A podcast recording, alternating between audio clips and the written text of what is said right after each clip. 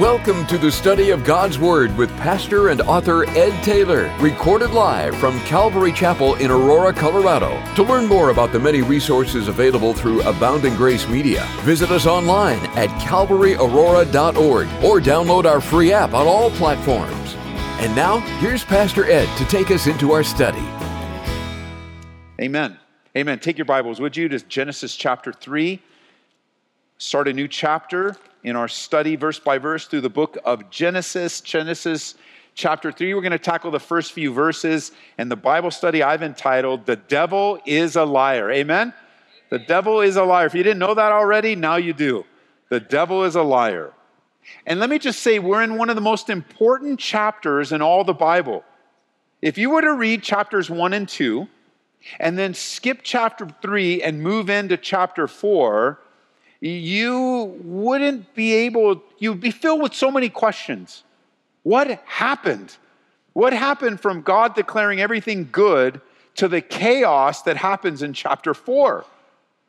If you skipped 3, it's so critical and foundation in understanding why so many difficulties exist today. I mean, it, it, it's like if you don't know the beginning, like studying the book of Genesis here on our midweek and then studying the book of Acts on weekends, if we don't know the beginning of something, it's kind of like walking into a movie late. You know, you're 10, 15, 20 minutes late. You walk into the movie and you've missed all of the foundation that they were building for the rest. And you know, what is happening here? And who's this person here? And where are they? And what's the plot line? Well, we're studying the plot lines that God has given to us as we learn of his character and his nature. We, we don't want to jump in midway. We want to understand what God is doing, especially in Genesis. As we come to chapter 4 and skip 3, we have to ask questions like what happened to man's innocence? What happened to the perfect garden? Why isn't man in fellowship with God any longer? Why, beginning in chapter 4, is where did this jealousy come from? Where did the anger, the lying, the murder, the corruption, the rebellion, the judgment, where did all that come from? Well, in chapter 3, in just 24 short verses, that explains all those questions and more. The chapter clarifies so much. We're going to learn the devices of the enemy, how he functions, how sin enters into the world. We're going to learn about prophecy, substitutionary atonement, man's separation from God, God's love and pursuit of man. And, and, it's one of the reasons I was going and preparing this particular study. One of the reasons I just so appreciate Ken Ham. Because the ministry, the drum that he beats, if he had just one drum that he beats, is that you need to understand Genesis in order to understand life.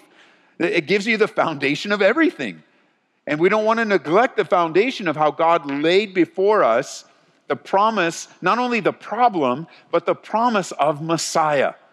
And so we're going to go a little bit slower through chapter 3 in the coming weeks to learn a little bit. Notice with me in verse 1 of chapter 3 of Genesis. Now, the serpent was more cunning than any beast of the field which the Lord God had made. And he said to the woman, and mark these words, because they're familiar words Has God indeed said, you shall not eat of every tree of the garden. So let's just pause there for a moment to gain some introduction to this chapter.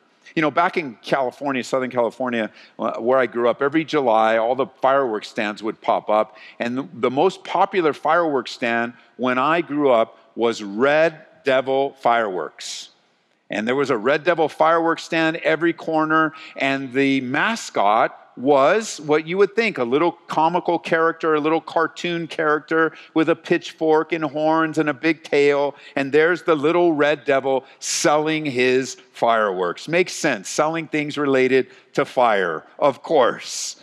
And many today believe that's a true picture of the devil, just a little character, kind of like in the cartoons, because I also grew up with cartoons that had a little angel on one shoulder and a little red devil on the other one, and they're trying, pulling you one direction or the other. And, and we learn today that the devil's real and he's not some comical character. He has one goal, and that's to uh, utterly destroy your life. And you can't view him like a cartoon or you can't deny him. It says that the serpent here, of course, the serpent now being indwelt by the very person of the devil, was more cunning than any beast of the field.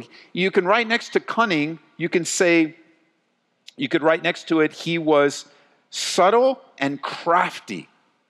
That's the idea behind this Hebrew word, cunning. Subtle and crafty. The serpent, the Hebrew word for serpent here, is shining one. So he comes with this attractiveness, but he is cunning. So let's learn a little bit about the devil from other passages. Would you hold your place in Genesis and turn with me to Isaiah chapter 14? Isaiah chapter 14. We get a little insight to the devil here uh, from the Word of God. In Isaiah 14, we're going to pick up when we get there in verse 12. It says, How you have fallen from heaven, O Lucifer, son of the morning. How you are cut down to the ground, you who weakened the nations. For you have said in your heart, I will ascend into heaven. I will exalt my throne above the stars of God. I will also sit on the mount of the congregation of the farthest sides of the north. I will ascend above the heights of the clouds. I will be like the Most High. Yet you shall be brought down to Sheol, to the lowest depths of the pit. Those who see you will gaze at you and consider you, saying, Is this the man who made the earth tremble, who shook kingdoms, who made the world as a wilderness, who destroyed its cities, and who did not open the house of his prisoners? From Isaiah, turn over to Ezekiel now. Turn over to Ezekiel, again to the right, Ezekiel chapter 28. We have these descriptions of the real essence of the devil, of Lucifer, of Satan. And again, pick up when you get to Ezekiel 38 in verse 14.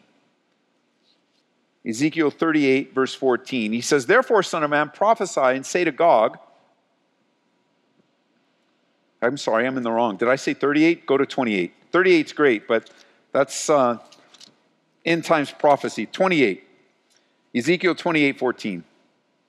There we are. Much more comfortable verse. You are the anointed cherub, again, an angel, who covers, I establish you. You are on the holy mountain of God. You walked back and forth in the midst of the fiery stones. You were perfect in your ways from the day you were created until iniquity was found in you. And so we have this dual description, both of a world leader and also the heart of the devil, the essence of the devil. And what was the great sin of Satan? It was the sin of pride. That was his problem. He was so beautiful, he believed he could be God. He wanted to be God. He wanted to place himself above God. And like it did with Satan bringing his enjoyment of the presence of God to an immediate end, immediate judgment, pride will also tear you down instantly. You see, sin didn't begin on earth, it began in the heart of Lucifer, declaring war against God in his heart. But his war against God is also a war against you and against your life and your fruitfulness. The reason he's against you, and I'm not overstating this, the reason he's against you is that you are the apple of God's eye, his prized creation. The devil is consumed with envy and pride, and in his arrogance, taking you down brings him great joy. Now, we aren't told how he exactly or when he exactly got into the garden, coming back to Genesis 3. However, in Revelation 12, speaks of the casting down of the third of the angels with him. So he was expelled from heaven, and now we find him in the garden talking to Eve. The first thing the devil does is he approaches the woman. And the first mistake she made was having a dialogue with the serpent. In verse 2, the woman said to the serpent, We may eat of the fruit of the trees of the garden, but of the fruit of the tree which is in the midst of the garden, God has said, You shall not eat it, nor shall you touch it, lest you die. Her first mistake was having a dialogue with this serpent. And here we are in the moment of time that will mark all of human history. But can I say that just some of the things you hear today will be simple, they might even sound repetitive. However, knowing that the Bible study moves far beyond even our own fellowship, I don't think you would be surprised that some of what I'm sharing today will be new for people, partly because they haven't yet to read the Bible, but also partly because they've been taught wrong. And you're not to talk to the devil. You're to allow God to be your defender. You don't have a conversation with the devil, but even before the conversation, let me warn you it's important that you not open your mind to entertain the suggestions of the devil. That that is the warfare, the warfare that you and I face is, and that's why I believe the helmet of salvation is so important. That protective helmet of God that He gives us in Ephesians 6 to protect our minds because the assault will come of your salvation. Because if the enemy can undermine and cause you to doubt your salvation, it really it's not a doubting of salvation, it's a doubting of the God who promised to keep you. Remember what we learned in Peter? Peter told us that God, we are kept by what? The power of God. And so the enemy is going to constantly assault your relationship with God. And the place of assault, it's not exclusive, but it is often, is your salvation in mind. So once you start doubting your salvation, you're going to doubt everything else. You're just going to doubt what people say. You're going to doubt the Word of God. You're going to doubt the author of God. So we want to be careful not to open our minds to entertain the suggestions of Satan. Why? Because the warfare comes not by the devil possessing believers, but oppressing believers. Listen, as a believer, you cannot be, you, you cannot be possessed by the devil. All right, don't even worry about it. Don't even worry about demon possession. You are sealed by the Holy Spirit. And the Bible couldn't be clearer. Light and darkness don't go together. Devil doesn't, doesn't, can't, has no ability to dwell in you that you're filled with and you're sealed by the Holy Spirit. However, it doesn't mean he's not formidable. And it doesn't mean that he can't mess with you. And it doesn't mean that he can't mess with your mind. You go, oh, no, no, you never mess with my I'm a strong believer. I'm in the word all the time. I can mess with your mind. And who am I? I mean, I can make you think all kinds of things. I can, I can make you think of a pink Cadillac and the person that gives them away. Who is the person that gives pink Cadillacs away? I just messed with your head, Mary Kay. Pink Cadillac. Right now you're going, no, I won't think of pink Cadillacs, but you're saying them. Yeah, I mean, we, we have this external ability to mess with people, you know, even in fun, you know, just fun. As I'm watching, you know, people that can do sleight of hand magic, you know, that messes with my head. I am so desperate to find out how did they do that because it's just sleight of hand. And they mess with me, and I willingly allow them to. But the devil, you don't want to be messing around because he does the sleight of hand in a much more dangerous way. And he will continue to assault you in your mind and in your thoughts and in your beliefs because he knows sometimes even more than we do that what you believe dictates how you behave. And if you believe and you live in doubting God, your rest of your life will be doubt.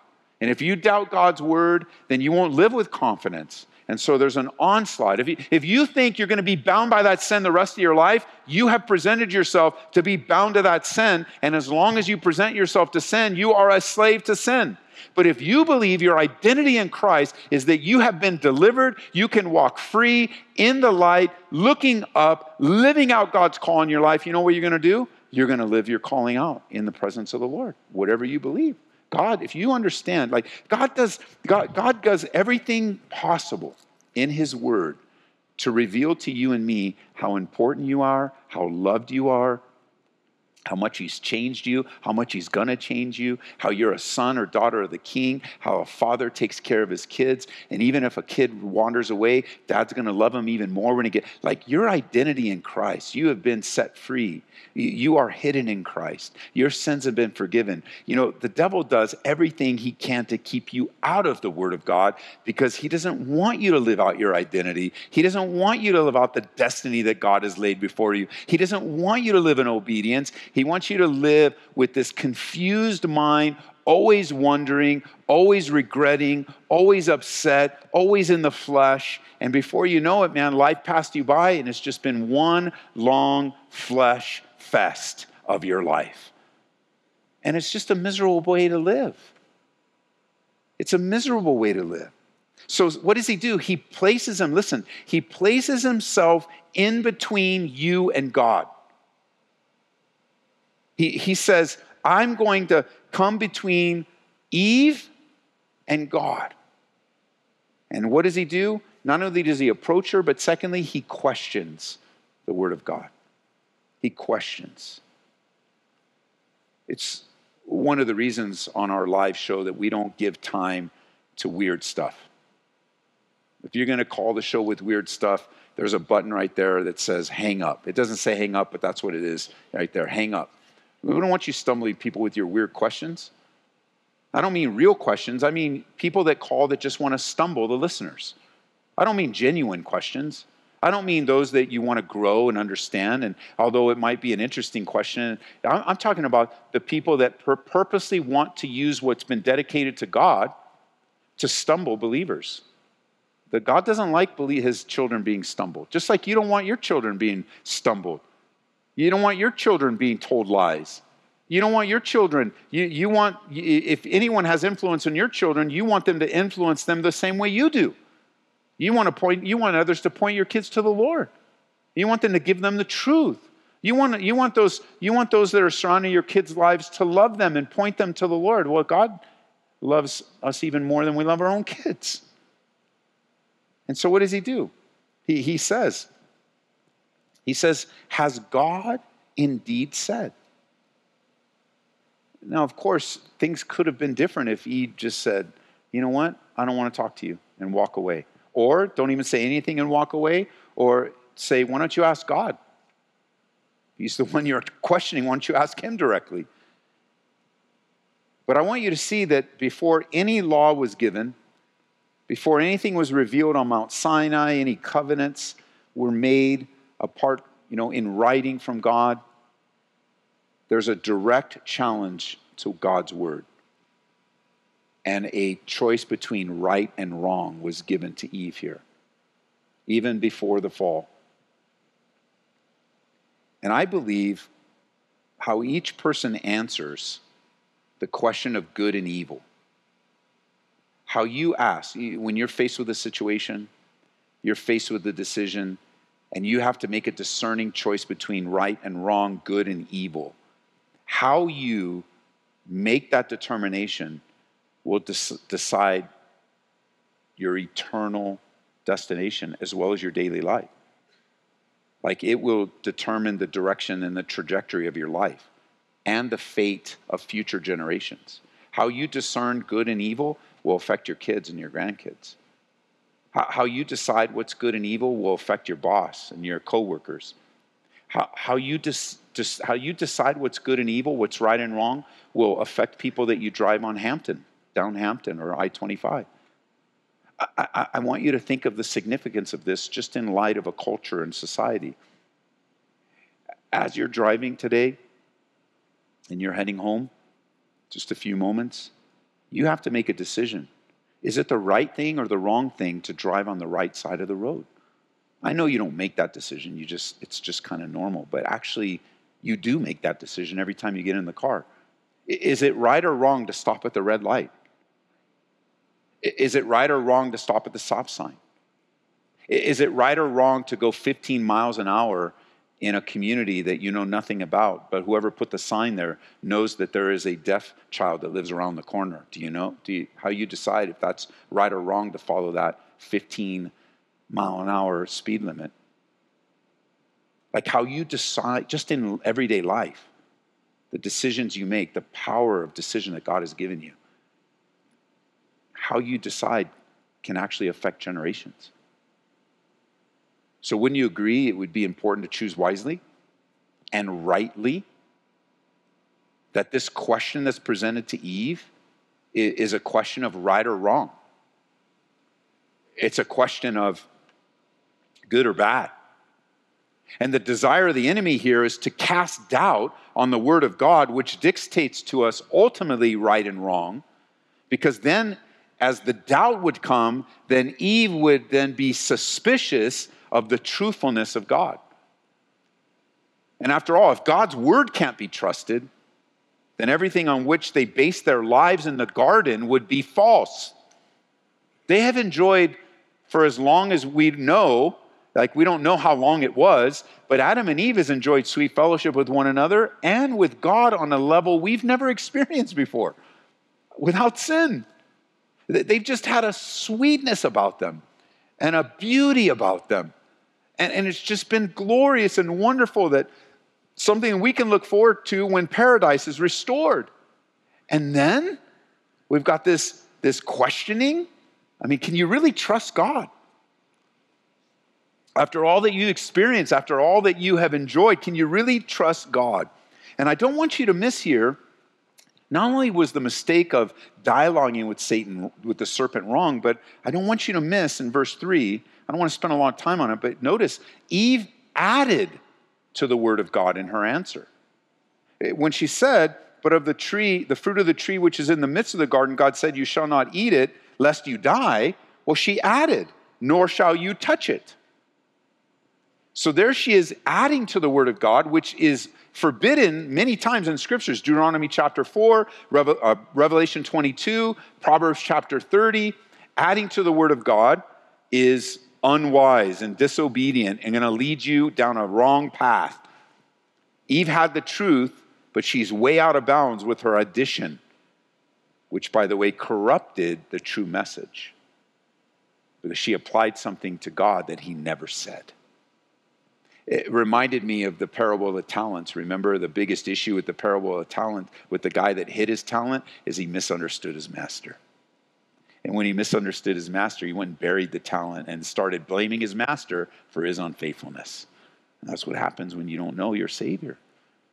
You don't understand his love and his mercy. That on one side of the coin is holiness, on the other side is love. Uh, on the one side of the coin is obedience, on the other side is grace. And you understand the fullness of God's character. Well, notice verse 4 now. Serpent responds, and the serpent said to the woman, You will not surely die. And this, my friend, you can write in your Bibles, is this is the lie. This is a lie. And the lie, you shall not surely die, is really an undermining, undermining of what God said and the character of God. You, not, you will not. God's, God's not telling you the truth. You're not going to die. Can I just show you something? Turn over to John chapter 8, and all these cross references will be very helpful to you for those that doubt the significance of the devil or the Bible teaches a real devil. All of these throughout. You know, Jesus believed in the devil. You know that? Jesus believed in the devil. He knew it and he described him to a T. And let me just give you one of the descriptions of the devil. This is not a study entirely on the devil today, but I do want to give you insight from the lips of Jesus. Notice in verse 44 of John's Gospel, chapter 8. John 8, 44. This is what Jesus believed about the devil. You are of your father, the devil, and the desires of your father you want to do. He was a murderer from the beginning and does not stand in the truth because there is no truth in him. When he speaks a lie, he speaks from his own resources. For what does your Bible say? He, say it with me, he is a liar and the father of it. And this is what he's doing with Eve here. He moves from questioning, casting suspicion, to flat out contradicting what God said. And that's often what's often added is truth mixed with error. truth mixed with error. You will not surely die because God is not telling you the truth. That's what his lie was. So not only does he contradict God's word, but he also misrepresents the goodness and love of God. It's almost like he's telling Eve here, God is holding out on you. It's almost like he's saying, if God really loved you, then he wouldn't have put this prohibition. Remember earlier in an earlier study in Genesis, we learned about the limitations of God. It is God's prerogative for us It's God's prerogative for him to limit us. And he does place limitations upon us in a variety of ways, giving us the free will choice to obey or not. And here he says in verse 4, You will not surely die. And now, he, listen, for verse 5 For God knows that in the day that you eat of it, your eyes will be open and you will be like God, knowing good and evil. Now, that's not what the intent of God was at all. God placed a prohibition upon them to protect them. To protect them.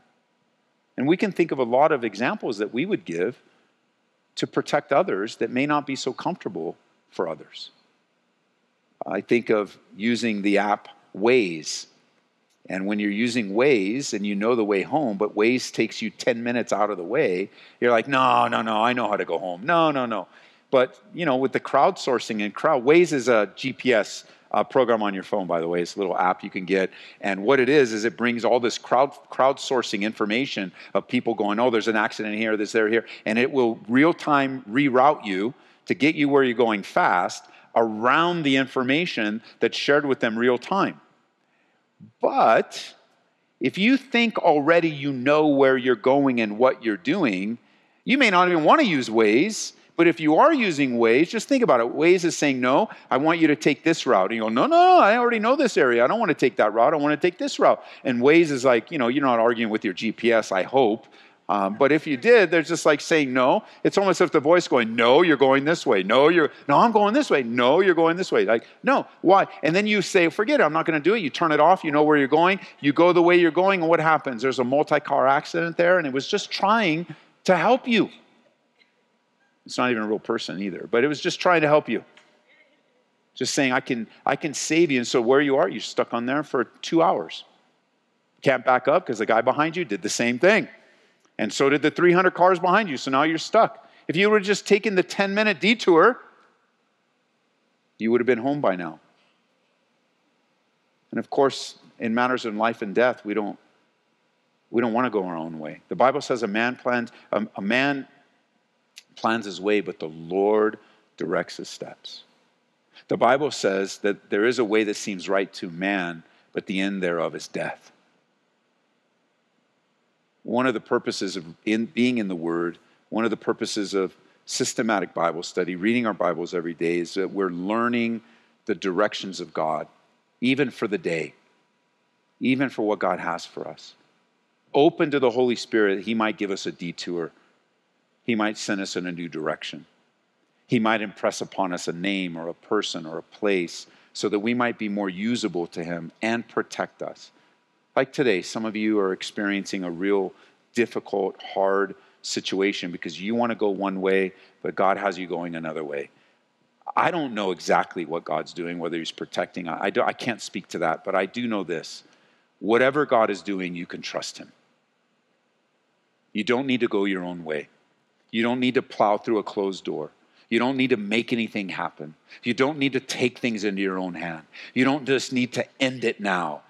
What we need to do is trust God, surrender our life afresh and anew. We trust Him with the situation, we trust Him with the outcome, we trust Him with the future.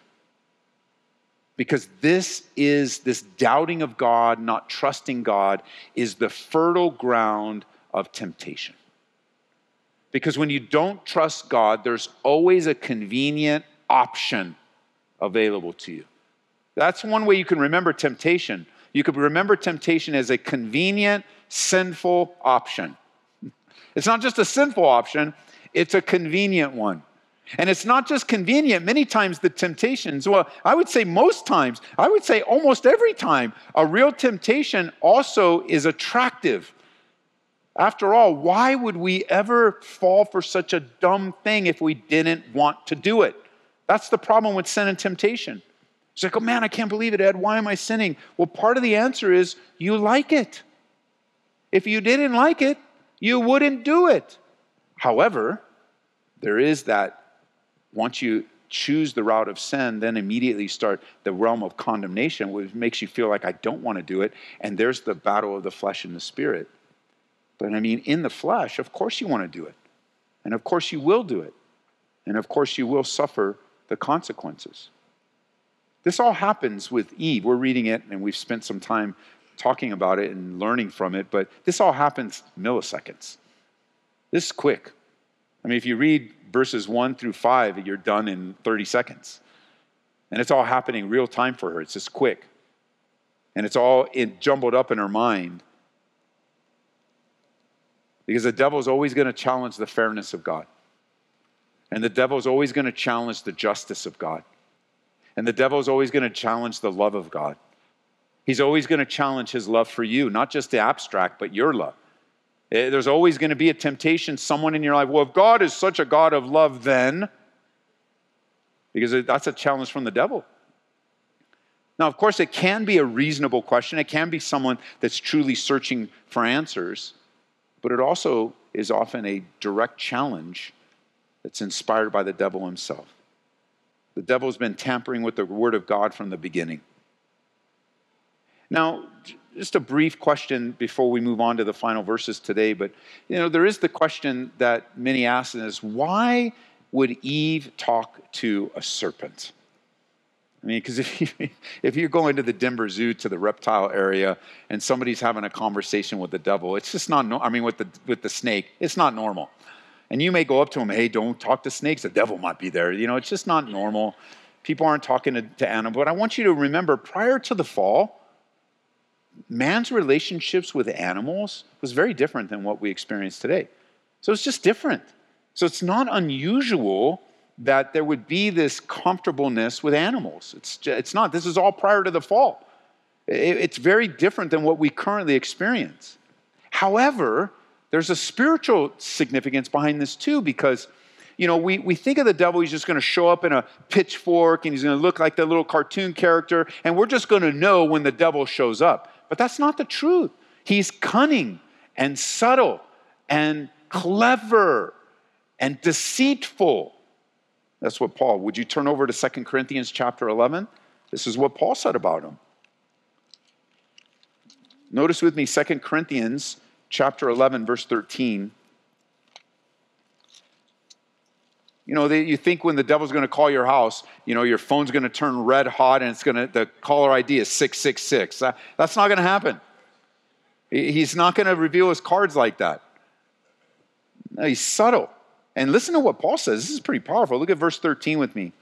He talks about the false teachers, false apostles, deceitful workers. Notice what they do. These false teachers, false apostles, they transform themselves into apostles of Christ. Now that's not a literal transformation. They don't they're not becoming bad to good. They're presenting themselves that way. They're they're transforming their appearance, the way they come off, how they how they provide, you know, how they were messing with the Corinthians and undermining their faith.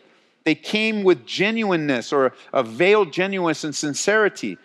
And he says, this is no wonder, verse 14, for Satan himself transforms himself into an angel of light. So it's no great thing if ministers transform themselves into ministers of righteousness, whose end will be according to their works, just like Jesus said. They're savage wolves, Paul said in Acts chapter 20. And Jesus said, You'll know a tree by its fruit. You'll know. You know, it's all a disguise. He's deceptive, not obvious. He comes with subtlety and craftiness. And what does he do? He comes in the form of a serpent here, indwelling this, this snake, this shining one. And it's enough to say, but I'll repeat it. When it comes to temptation, just don't start talking to the devil. Just let the Lord deal with the demonic, let the Lord deal with the temptations just find yourself. I think the safest place for a believer is to be hidden in Christ. To stay, stay in the Lord. Let Him deal with the issues. He's the father of lies. Well, verse 6, back in Genesis, it says, When the woman saw, mark that, the tree was good, mark that, for food, that it was pleasant to the eyes, and the tree was desirable, mark that, to make one wise she took of its fruit and ate. She also gave it to her husband with her, and he ate. And then the eyes of both of them were opened, and they knew that they were naked. And they sewed fig leaves, fig leaves together and made for themselves coverings. And they heard the sound of the Lord of God walking in the garden of the cool of the day. And Adam and his wife hid themselves from the presence of the Lord God among all the trees of the garden. So you see the progression? Eve saw, Eve took, Eve ate, and she gave. When she saw, it gives us insight to the strategies of the devil. When she saw, this is Satan's desire to turn your look into lust. When she took, it's Satan's desire to turn your desire into a decision. When she ate, it's Satan's desire to turn your choice into slavery. And finally, when she gave, it's Satan's desire to turn the sinner into a seducer. You see, he didn't go after Adam because once Eve was involved, she could go after Adam. He could wipe his hands of it all. Turning look into lust, desire into decision, uh, choices into slavery, and turning the sinner into a seducer. You don't need to turn there, but let me read to you what John writes in his epistle in 1 John chapter 2 verse 16. He says all that's in the world, the lust of the flesh, the lust of the eyes and the pride of life, it is not of the Father but is of the world. And the world is passing away in the lust of it, but he who does the will of God abides forever. And Adam ate, but I want you to understand Adam was not deceived. He sinned willfully. He had no interaction with the serpent, which could be a whole other Bible study um, that as Eve's husband, he left her vulnerable because there's no mention of her in this conversation. He's the covering of Eve, but he's also the federal head of humanity. The responsibility of sin being passed down to you and me is this guy, Adam, because he wasn't deceived. He sinned willfully. In 1 Timothy 2:14 it says Adam was not deceived but the woman being deceived fell into transgression. No, Adam sinned willfully. And the evil here wasn't in the beautiful tree or its, in, in his, its ability to impart knowledge and wisdom, but in the fact that man tried to fulfill in disobedience his own desires according against the will of God. And the pathway of temptation is no different today. You see, you take, you eat, and then you pass it on. Because no one ever sins alone. And the consequences of sin are never shared alone. There are people that love you and care for you. There are people that look up to you and follow you. There are people that depend upon you. You know, we often kind of look at it sometimes in a negative way. I don't think we ever should, but there are people watching you that you don't even know. But you don't have to be freaked out about that. They're watching you because they know you have a relationship with Jesus. You said so. And they're just watching you because they're on the fence. Oh, yeah, maybe some are watching you, waiting for you to fall. But look how long you've been living with the Lord, walking with the Lord, that they just keep watching and they can't see you fall, but they see you faithful. Isn't that great? They want to see something bad, but you've offered them something totally different. So this is what a faithful, you know, made a mistake here and there, stumbled here and there for sure. But man, this is what faithfulness looks like in the life of the believer.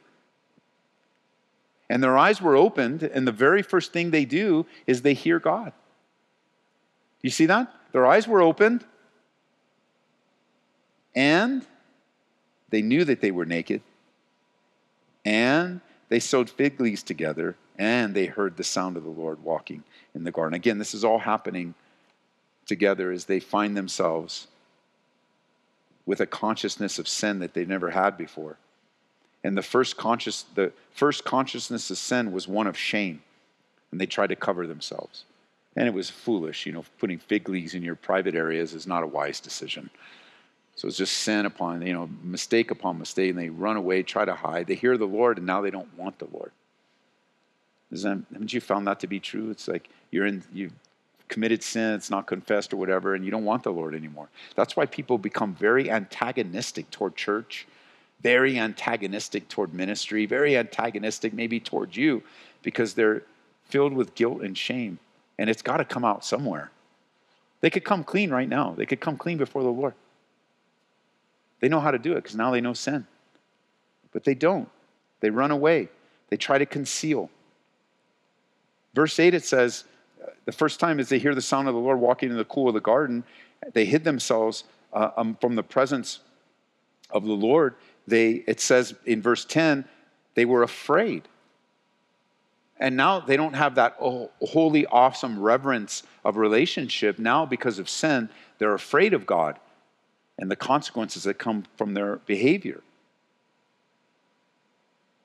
And it seems as if this is a similar choice that we see so often. Those that, that sin, they run away from God instead of coming to Him. Running away instead of just doing exactly what the Bible says. If just confess your sins, He's faithful and just to forgive us of our sins and to cleanse us from all unrighteousness. And even today, men and women are on a quest to conceal their own sin. And they're, they're doing all kinds of things that make no sense just like fig leaves. There's like, do you know what you're doing? Yeah, it's very uncomfortable. We were uncomfortable before, but now it's more uncomfortable. I know. It's going to continue until you come clean with God.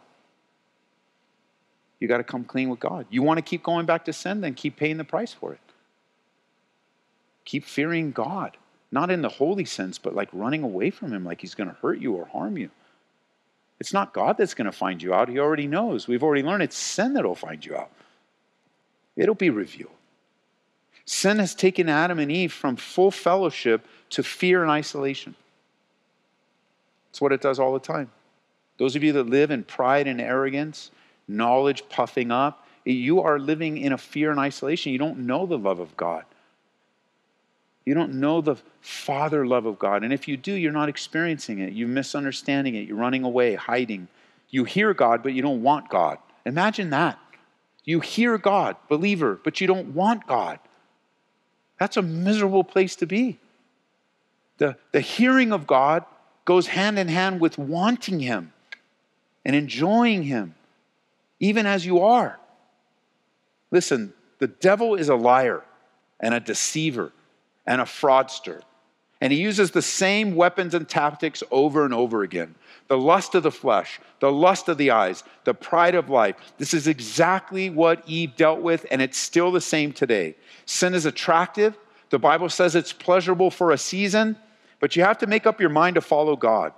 You know, it took Moses 40 years to, to make up his mind to follow God, but he did. And I just know that God is among us right now. He knows every one of us, both near and far. He knows our stories. He knows those in compromise. He knows the hurting. He knows those with doubts. He knows those with rejoicing. He knows that those that have returned. He knows those that are fighting sin. Because it's one thing to present yourself to sin, but it's another thing to fight it. To fight it in the strength of the Lord. To present yourself to God, ascend to righteousness. And then you're in the fight. Oh, it's a fight.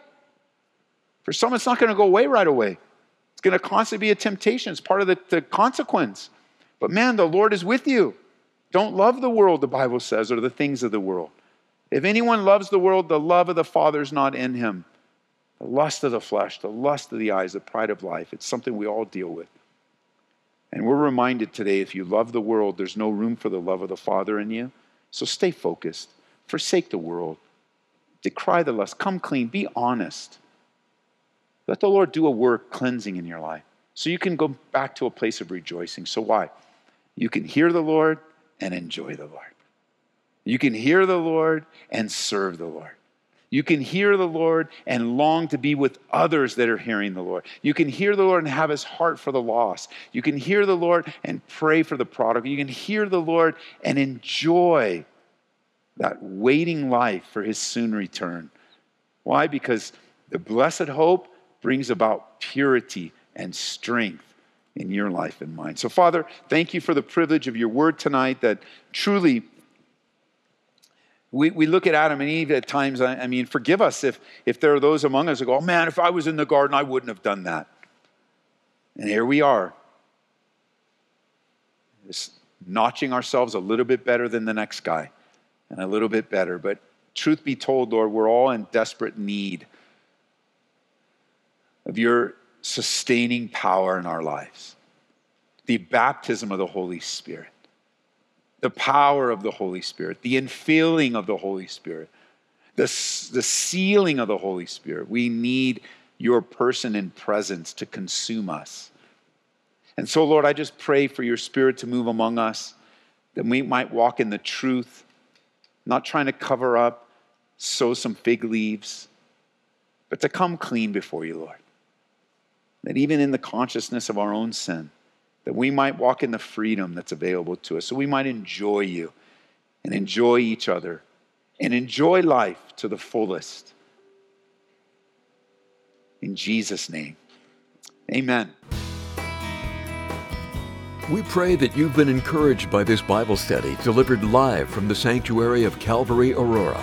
For prayer or a copy of this study, call us at 877 30 GRACE. That's 877 304 7223. Or visit us online at calvaryaurora.org. Be blessed as you worship Jesus this week